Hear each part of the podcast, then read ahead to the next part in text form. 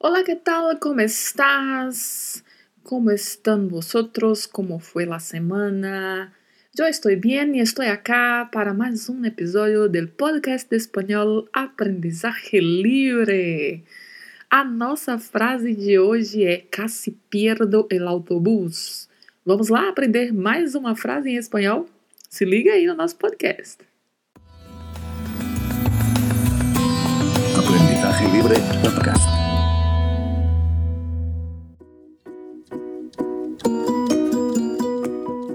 Você já sabe, mas não custa te lembrar. Sou Aldrina Cândido. Toda segunda-feira, e hoje yes, lunes, segunda-feira, estou eu aqui com mais uma frase para aprendermos vocabulário, gramática, pronúncia do espanhol.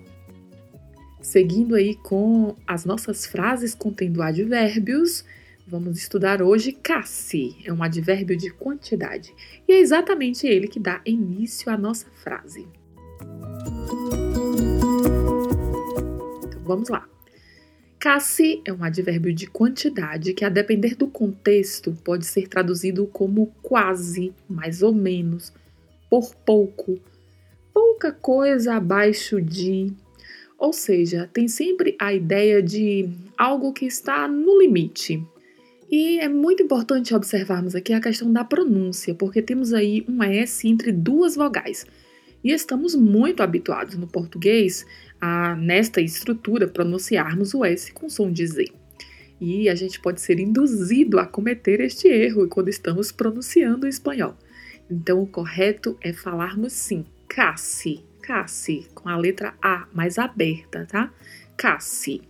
Pierdo. Pierdo vem do verbo perder, que é um verbo irregular de segunda conjugação, que são os verbos terminados em er. Aqui, este verbo está conjugado na primeira pessoa do presente do indicativo. Yo pierdo. Neste caso, yo casi pierdo, porque o yo não está explícito na frase, né? Ele está oculto. Quanto à pronúncia, vamos ressaltar aí a importância de observarmos que temos uma letra i que precisa ser pronunciada. E por que eu digo isso? Porque o verbo é perder. Mas na conjugação, como ele é um verbo irregular, nós temos a inserção da letra i na primeira sílaba. E no português estamos muito acostumados também, né, com a construção que é com PE no início da, da palavra, perder. Então a gente pode errar com facilidade e querer dizer perdo, por exemplo, tá? E não é correto, é pierdo. Tem uma letra i que precisa ser dita.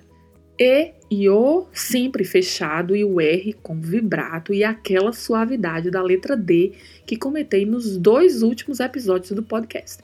Então pronunciamos pierdo, pierdo.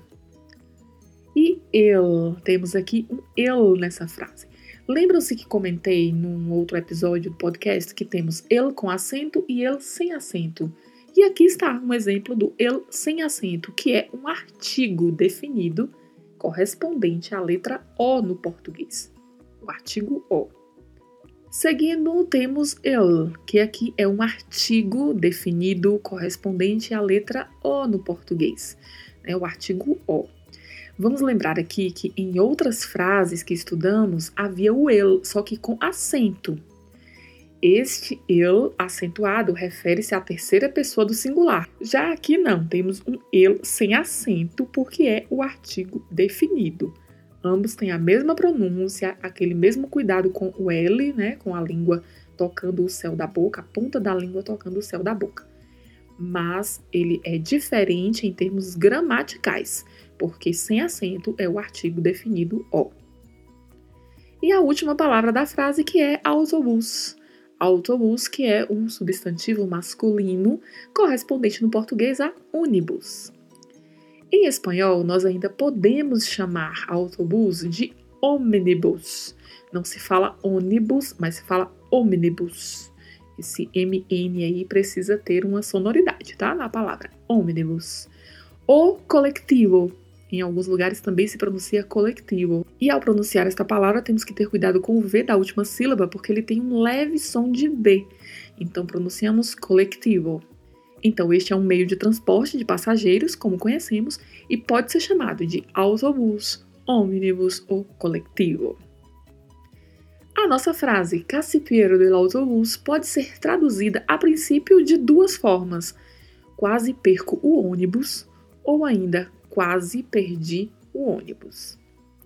Então, esta foi a nossa frase desta segunda-feira para você estudar aí. Fique bem atento à pronúncia da palavra casi pierdo autobus, ônibus, coletivo, para que você possa desenvolver a oralidade na pronúncia destas palavras.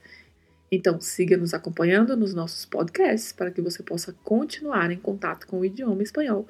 E se tiver dúvidas ou sugestões, quiser se comunicar comigo, entre em contato pelo e-mail que está na descrição geral do podcast, ou ainda entre em contato pelo Aprendizagem Livre no Instagram, aldrina.cândido, ou Facebook, arroba Aprendizagem Livre.